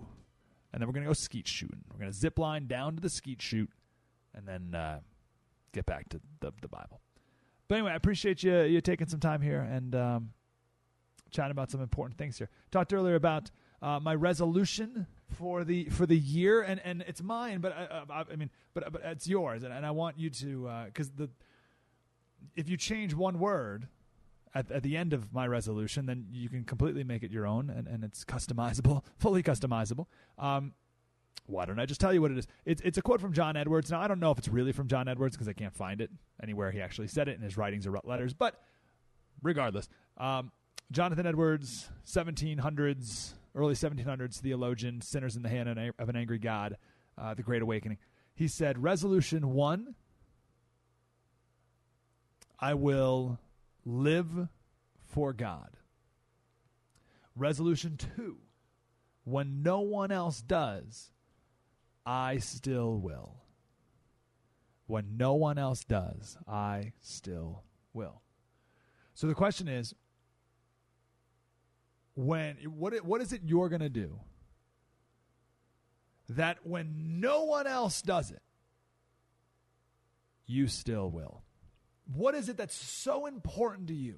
So meaningful, so righteous, so important that you will do it no matter what. And when no one else does, you still will. That's my resolution for the year. I still will. I think it's going to be the theme of the show for the year, actually. We'll see how it pops up, we'll see how it unfolds. I still will. That's how we kicked off the show. You can check it all out at theblaze.com slash radio. I'm not going to recap everything. Uh, I want to move on here with, with guns. We've been talking about the president's town hall on guns the other day with Anderson Cooper, and CNN did a really good job. I was uh, pretty impressed with how they put it together. I thought it was going to be uh, just a glorified, because, you know, you heard news reports before it that said it's invite only. So I'm thinking, ah, oh, geez, they're just going to invite, you know, Obama supporters and blah, blah. Uh, it's going to be like a campaign stop, basically. But no, they had Taya Kyle, we've been talking about, wife of Chris Kyle, American sniper, good friend of the show. They had a rape survivor. They had uh, sheriff on. I mean, it was really good. They did a really good job. Um, I want to play this clip here. Oh, I'm sorry. Um, I may have uh, given you the wrong clip here, Flip. Uh, 58. Um, I actually think it was the second video on that page, not the first one. Let's let's hear what you got on, on with clip 58. Is it fair to call it a conspiracy? I mean, well, yeah. there's a lot of people really believe this deeply that they just don't. No, no, they just don't yeah, trust you. I'm, I'm, sorry, Cooper. Yes, it is fair to call it a conspiracy. what, what, what, are you saying? Are, are, the, uh, I, are, you suggesting that the notion that uh, we are creating a plot to take everybody's guns away so that we can impose martial but, law but there's certainly is a, lot a of conspiracy? Yes, there's... that is a conspiracy. I would hope that you would agree with that. Is that controversial? Except no, on some but, but websites certainly, around the country? There are certainly a lot of people who just have a fundamental distrust that you do not want to get go further and further and further yeah, down this road. Look, I, I, I mean, I'm only going to be here for another year. I, I, don't know when. When would I have started on this uh, enterprise? Right? I come from uh, the state of Illinois, which we, we've been talking about Chicago, but downstate Illinois is, is closer to Kentucky than it is to Chicago. And everybody hunts down there. Uh, and a lot of folks own guns. And so this is not like alien territory to me.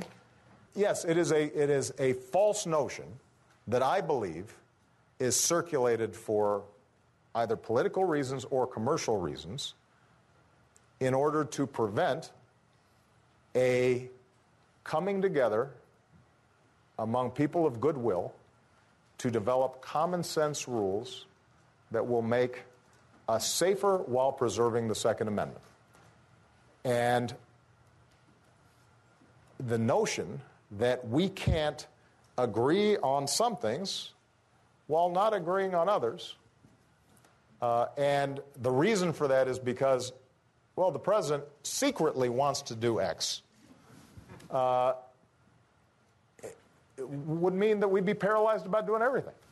I, I, I, mean, maybe when I propose to make sure that you know uh, unsafe drugs are taken off the market, that secretly I'm trying to control the entire drug industry or take people's drugs away. But Probably not. Uh, uh, what, what's more likely is I just want to make sure that people are not dying uh, by taking bad drugs.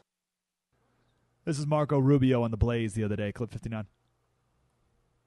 One of the things the left struggles with the Second Amendment is not some law we passed, it is in the Constitution. It is a constitutionally protected right. And that means if you are going to do anything that touches upon it or infringes upon it, you have to pass a very high bar. And they're not passing that high bar on the things they're proposing. They are obsessed with gun control because here's the truth. If the left had their way, they'll never admit this because they don't have the votes to do it. They don't have the public support to do it. But if they could confiscate guns, they would. If they could ban people from buying guns, they would. And I don't have this clip on me. Maybe, guys, you can find it. But there's a video clip from 1995 of Dianne Feinstein, senator from California, uh, saying that exact same thing. She says, we don't have the votes for it, but I want to ban this these guns from. so there's no conspiracy here. There's no doubt in my mind that if they could, they'd ban people from having guns. There's no, there's absolutely. California a, Senator Dianne Feinstein worked for more than a year well done, to guys. get the assault weapons bill passed in the face of ferocious opposition from the National Rifle Association. She says she got the best she could. If I could have gotten 51 votes in the Senate of the United States for an outright ban, picking up every one of them. M- Mr. and Mrs. America, turn them all in. I would have done it. I could not do that. The votes weren't here. There, so, so I, don't, I just don't know where this conspiracy comes from. what, what, what, you, what? So, like, my mom thinks Barack Obama hung the moon. She hates guns. And she would probably ban people from buying guns if she could, right? In this dream world, this fantasy land that they're living in. Because they don't want to just keep guns out of the hands of bad people. In their world, gun a gun is bad. A, a gun is a bad thing. Did we not talk about that? Oh, I'm sorry. No, did we? I don't know if we did. This is our first week back. Gosh, I feel like we've been back a couple weeks, not just since uh, a couple, uh, one week since Christmas. So I made a video on YouTube. It's on our Facebook page, actually. You can search for the Mike Slater Show on Facebook and find it there. I think it's three videos back, uh, but it's right there on the front page. And I talk about how the left needs to ban guns. There's only one way that they'll be able to ban guns in America, and that is to make guns immoral and unmasculine. They need to make them immoral to own, and they need to make them unmasculine and they've been trying to do this in different ways. Now, it's the only way that they'll be able to ban gun use in America. They have to change the culture first and the laws after. They have to do, and I may, I've outlined this in the video. They have to do the same thing that they, uh, the, the people behind Mothers Against Drunk Driving did. Mothers Against Drunk Driving in 1980, when um, this woman's uh, Christina Light, Lightner, Light, Lighter, Lightner, um, her daughter died in a uh, by a repeat drunk driver. Um, drunk driving in many states wasn't against the law, and there wasn't as much of a cultural um, attack against it. So she changed the culture, doing different things, and then the laws followed. So the anti-gun people need to do the same thing. Not that I'm in the business of giving people on the left advice, but they need to change the culture first, and they're trying to do it in some different ways. But passing laws first isn't going to do it because guns are so deeply ingrained in American culture, and I explained that in the video as well. Again, you can go search for the Mike Slater Show on Facebook and watch it. It's like three minutes. So deeply ingrained in American culture, and for good reason. And also, the left they don't uh, they want to live in a fantasy land where they can uninvent something. Bottom line, there's a fundamental difference here on how we solve a problem. The left wants to ban guns, right? We know it. I don't think the solution is necessarily more guns because that's how we're often characterized. Like, oh, yes, Republicans, conservatives, you just want more guns. No, not more guns. As much as a better understanding of guns. I want a better understanding of guns. I want a greater respect for guns, and I want less fear of guns. The left, they want to solve the problem with guns in America uh, with, with, the easy way out, the, the quick fix, the simple solution ban them, confiscate them, which they'll never admit they want to do. But Hillary Clinton says that they wanted, uh, we should do what Australia did a couple years back. And what they did a couple years back was gun confiscation. So there it is.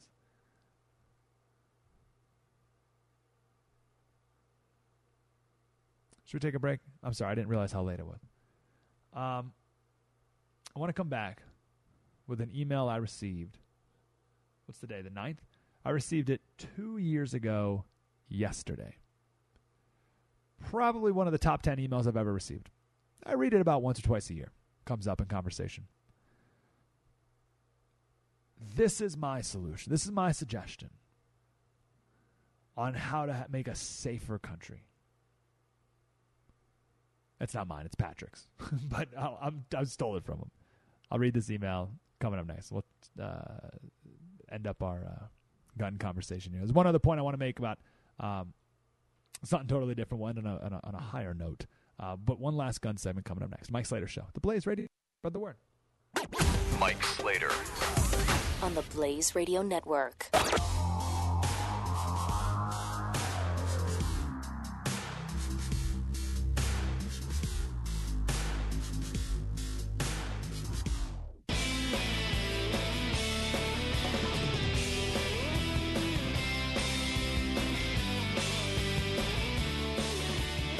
Mike Slater on the Blaze Radio Network.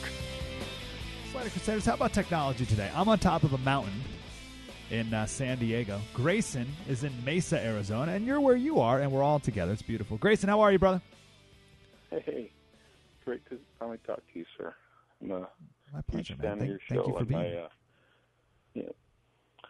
Well, it's it's really been uh, something for me to express to my uh, friends and even customers. I've been in so many venues that I've uh, I've sold firearms for years at uh, gun shows, from large box stores. Uh, my late father had a very large gun store. And I want to point out something that has been misstated and misrepresented time and time again, and that is that there are loopholes or that there are not background checks. The NICS background check system is very comprehensive and very streamlined. Um, when you call, it, it's very thorough. You're calling ATF, and if they can't help you there, they kick it upstairs to the FBI, and you're getting information very quickly. And it doesn't matter if it's a gun show. Uh, the whole idea and the arguments that have been made um, stating that there's loopholes and that these people are getting, um, you know, illegal guns or they got it legally and did did what to it. Um, they are not stressing the points of the prosecution of the individuals that allowed the firearms to be taken. You know, the uh, Columbine was a great example because um, those guns were legally purchased but illegally used, and we don't look at the crime being committed because nobody's looking at the the end use of the of the of the problem. And so Sure, when and it's purported that it. no, and you, Look, you can, can't I, can I ask one question? I, so, so I've never I've never bought a gun from a gun show, but I keep hearing, uh, as you said, about the gun show loophole. If I go to a gun show and you're selling me a gun, do I have to go through a background check? the exact same background check that you have to when you go to Cabela's or Walmart or any other gun Yep. show. So where does that come from? Where where what are they saying? What are they misrepresenting about gun shows? It it's the it because so it it's an exclusive event. You have to pay to get into it. Um, it's not free to the public. I mean, it's it's open to the general public, but you have Sure. to pay to park. You got to pay to get in, and that doesn't necessarily mean that you're going to find what you want to buy. A lot of times, it's just Yeah, how, uh, some- still, and I'm with you, but how can they then say? How can they interpret that? And I'm, I'm totally with you. How can they interpret that as you don't? There's a gun show loophole. Where where's the Right. loophole? it, it, they make it sound like it's like a big garage sale, and Yeah, the, yep. the whole argument is full of holes, and it's not. It, it's not that way at all. They, they they make it like it's some kind of backwood backwater type of event. To even get tables, I mean, you you you're vetted to get a table. I mean, you you've got to have all your credentials like you would any other legitimate business, and so uh, the, these ideas. Remember, wait, the the SB uh, 1022 and SR Bill 45. These were all bills under Obama's watch that were banments of, of certain like capacities and rifles and shotguns. So when the president's up there going, I'm not sure what this conspiracy is about. They, they've been trying to pass all these different little tiny laws that affect the uh, basic firearms that we shoot um, Sure. everything from you know basic designs and shotguns that everybody's you know grown up uh, shooting, and and and they're looking at banning capacities, and and of course the bills were shot down. Sorry, no pun intended, but you know Yeah. overwhelmingly. Um, but most Americans, most folks, they they don't understand how that information's translated. So when you have the leader of the free nations telling you that there is a loophole and that this is a problem, most people are going to think that oh, there must be a problem then because he said it is. Can, can It's- you it's amazing. Grayson- Operation Fast and Furious. Oh, absolutely. And most people don't even know about it. Grayson, I appreciate the call, brother. Thank you very much, and thank you for um, for being a responsible gun owner and and uh, an instructor and and uh, and dealer. Um, on that last point, uh, do we have clip sixty one on the ready here? So this is. Um, we got like a minute. Let, us go on and play Uh, clip sixty one. This is Jimmy Kimmel the other day, man on the street interview. North Korea announced that they finally were able to successfully detonate a hydrogen bomb. The world is excited. People are sending their congratulations. That's really good. Yeah, would you like to congratulate North Korea? Uh, congratulations, North Korea. Finally. I mean, it's about time, you know? Would you like to say congratulations to North Korea? Any words of encouragement for them? You know, um, I think that, you know, I think if you do believe that one day you can, dreams can't come true. I think it's, a Dis- it's definitely a Disney, you know, thing to do. Would you say this is a great example of if you can dream it, you can achieve it? For sure. If you can, if you believe you can do it, then you can, then you can achieve it. And North Korea has done that with the hydrogen bomb. Then that's good for them. Yeah, you know, you just gotta stick to your dreams, and you know anything can come true. Yeah, so you know we'll we say they there. stuck to okay. it. So clear, clearly, the, the, in this interview, they were led to congratulate North Korea, but it shows how easily people can be led. Why would these people not say, you know, when they say, "Hey, would you like to congratulate North Korea on getting a, a hydrogen bomb?" Why wouldn't they say, "You know what? I don't, I don't know anything about North Korea. What's a hydrogen? bomb? I don't know what a hydrogen." Why wouldn't they? Do you know what I mean? As opposed to like, they're so afraid of looking stupid or something. They're like, "Oh, yeah, no, great, that's awesome. You're right, that's wonderful." as opposed to having a, humi- a little bit of humility and be like, you know, I don't, I don't know what that is. What, what is it? And, and asking more questions about it. It's a great lesson in how easily people are led. And that's what Grayson just said right there. He's like, you know, you get people who don't know any better listen to the leader of the free world say that there's a loophole or say that you could buy guns online without a background check, which is totally not true. Like, absolutely 100% not true. But people are so easily led and they want to seem like a smart, good person that they're going to follow what, what the president says, what the leader of the free world says, even if it's just straight, flat out not true. Amazing. All right, I'll read this email that I got two years ago. Uh, coming up next, we'll wrap up the show with it. Mike Slater Show on the Blaze Radio Network. Spread the word. This is Mike Slater, part of the next generation of talk radio. On the Blaze Radio Network.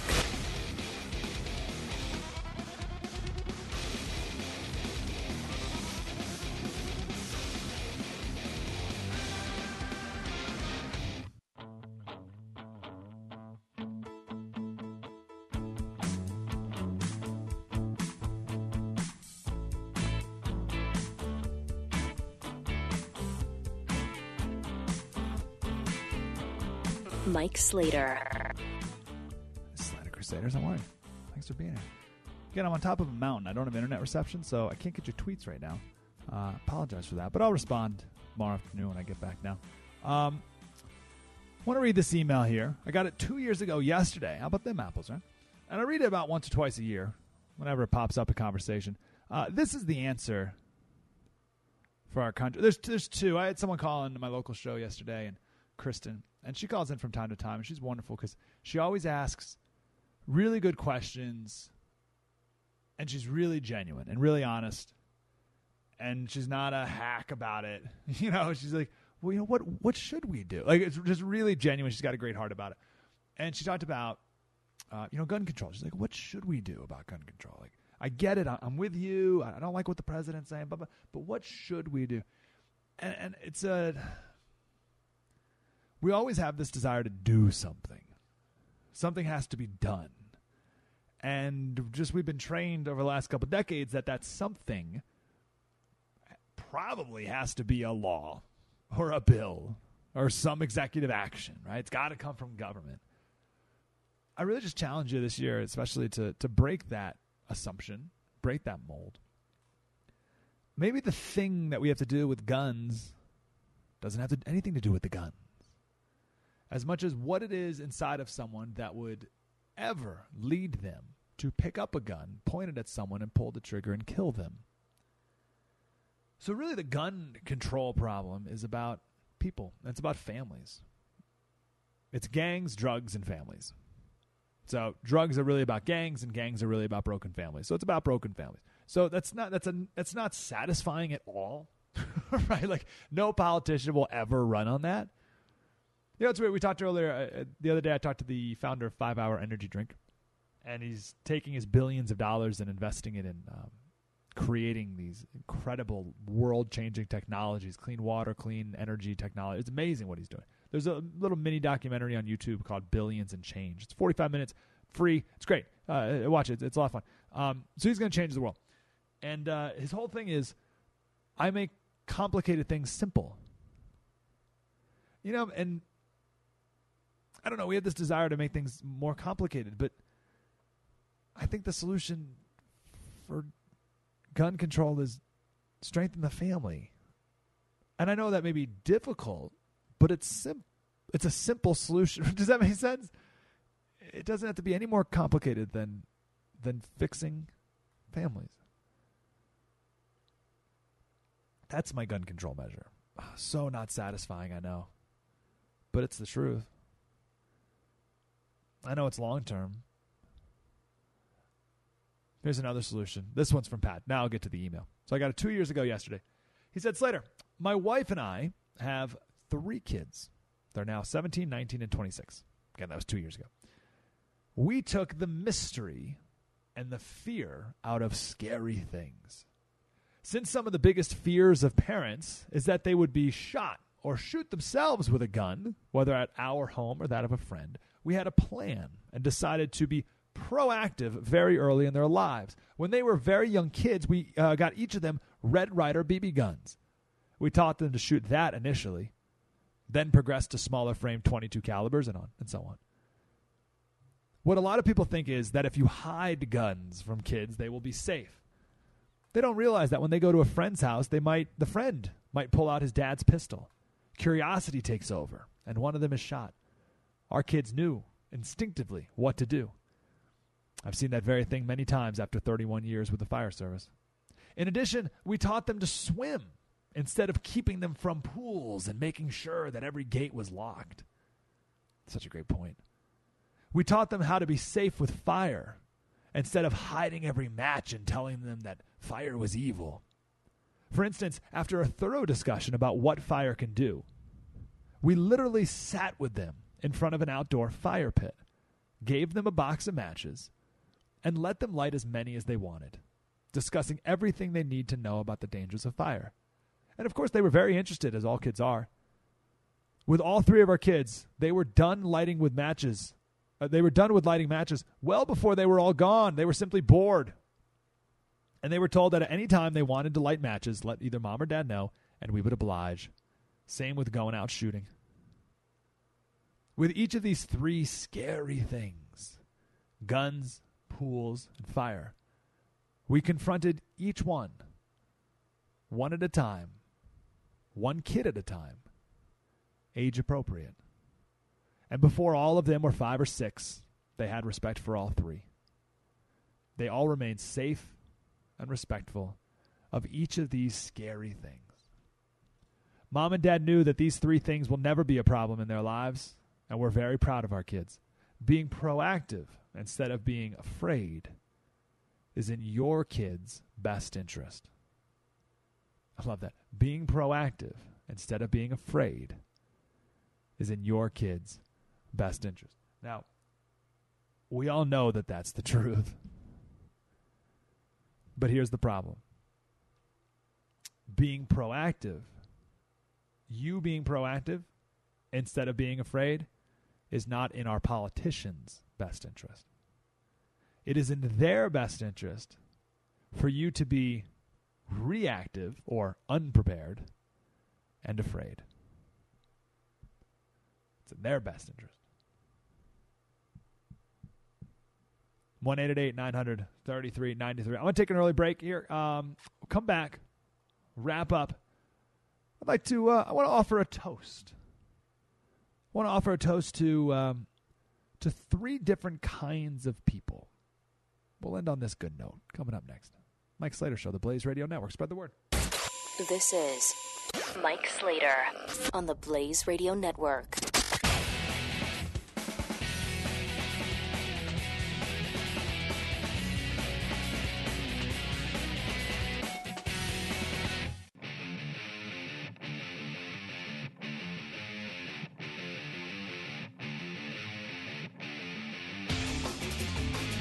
Eight eight eight nine hundred thirty three ninety three. Mike Slater is on. Slater Crusaders got a couple minutes here. I want to uh, give a toast to. Uh, let's do three different types of people. Oh, look at these gentlemen coming in here. Come on in, guys. Come on in. We've never done a show for uh, for an audience like this before. the surrounding crowd.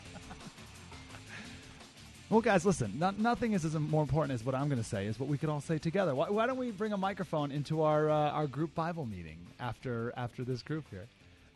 Is that all that's happening here? This is the this is the plan. You're not even gonna stick around.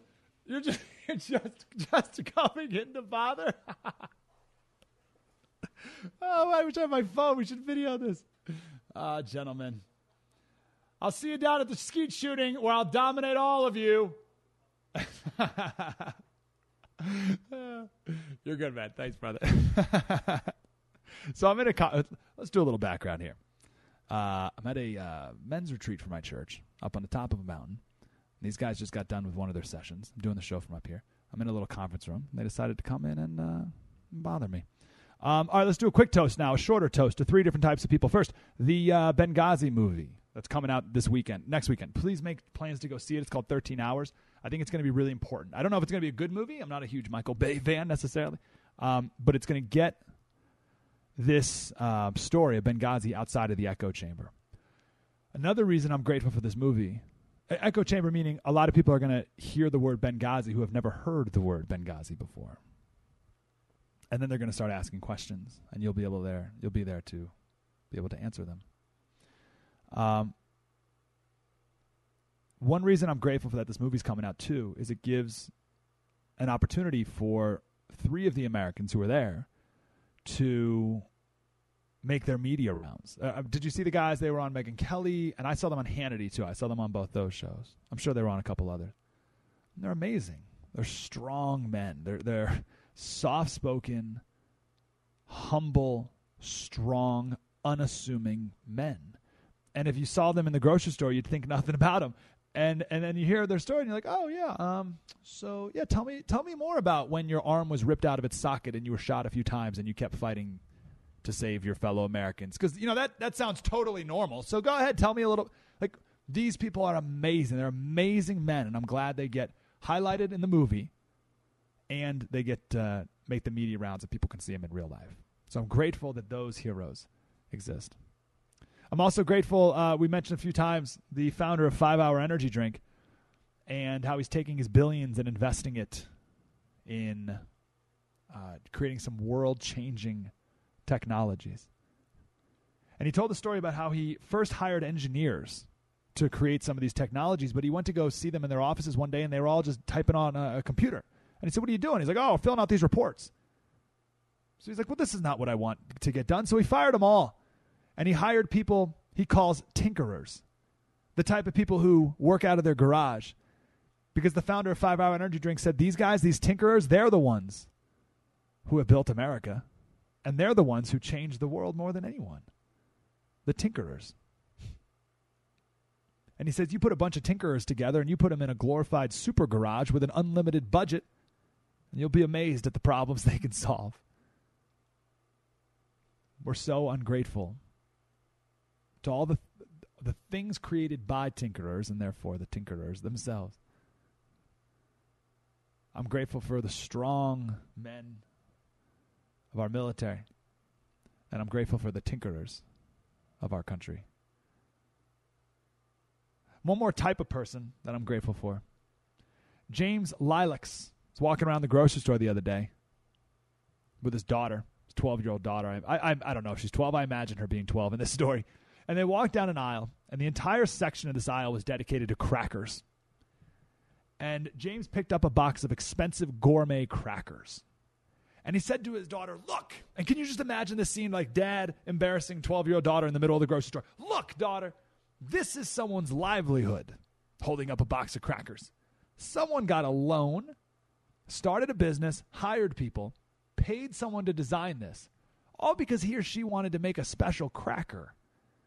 And here it is, next to all the other special crackers. And this is just the special cracker department in the cheese department. There's another special cracker section in the cracker aisle. Now, this person, he might fail, he might win. But you can do that here. You can try. And if someone says, Why do we need so many cracker choices? This is why.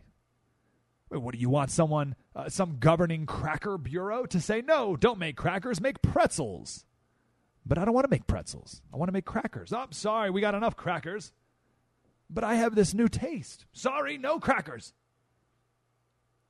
And dad goes on, he says, now, and you can imagine the daughter's like, Dad, now imagine this everything here.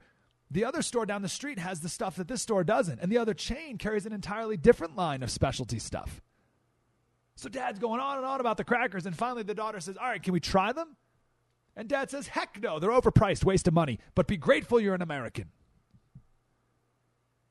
America's the greatest country in the world because we have a system that allows people like that guy to make a specialty cracker. I'm grateful for people who say, I can do it better.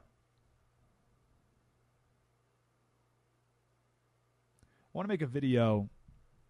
We call those people dreamers, by the way. I want to make a video next week about uh, Boris Yeltsin going grocery shopping in Houston. We've we've told the story many times. It was 1989, I think, and he came to America to visit the Space Center in Houston. And he looked around the Space Center. He's like, oh, yeah, okay, great. It's been spaceship, computer, blah, blah, blah. And they were driving somewhere on his hotel or something, and they drove by Randall's grocery store. And he said, hold on, stop the car, stop the caravan. Can we go inside? Completely unscheduled. And he's roaming the aisles of this grocery store in absolute amazement. Absolutely just stunned. Not only at the amount of food, but the quality of it and the selection of it. There, there's not just cereal there, and there's not just 100 boxes of cereal. There's 50 different kinds of cereal. He just couldn't fathom what he saw, and that's where he realized that this whole communist thing uh, isn't working and will never work. That was the moment. Not when he went to go visit the Space Center, when he went to the grocery store. Now, I told that story a bunch because I love going to the grocery store. And I think about that every time I go to the grocery store. It's just capitalism all over the place. It's crazy. But uh, I bring it up today because a video just emerged of what a Soviet grocery store looked like around that time. And it is just as bad as you can imagine. Just just empty shelves. There's a little bit of meat, but it's you wouldn't feed it to your dog. I'm not even kidding. There's cardboard boxes stacked up. I don't even know what that is. Like just I don't like it's it's all the cashier's behind a cage. right? You got it's like you're I don't have ration cards and I, I don't know. It's worse than a prison commissary. It's awful. So I want to make a YouTube video and show the difference. And I want to show it because I want people to not just be grateful for our economic system and not just be grateful for our political system that allows people to be free.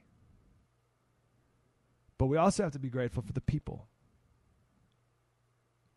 The people who work to achieve their full potential and make our lives better in the process. That's my toast to the serviceman, the tinkerers, and the dreamers. Slater Radio on Twitter. I can't respond right now. I have no cell reception. But I will tomorrow when I get back down to the bottom side of the mountain. All right, I'm out of here. I'm going to go skeet shooting and uh, get redemption for last year's loss of the skeet shooting battle at this men's retreat. Wish me luck. We'll see you next week. Spread the word. You're listening to Mike Slater Part of the next generation of talk radio. on the Blaze Radio Network.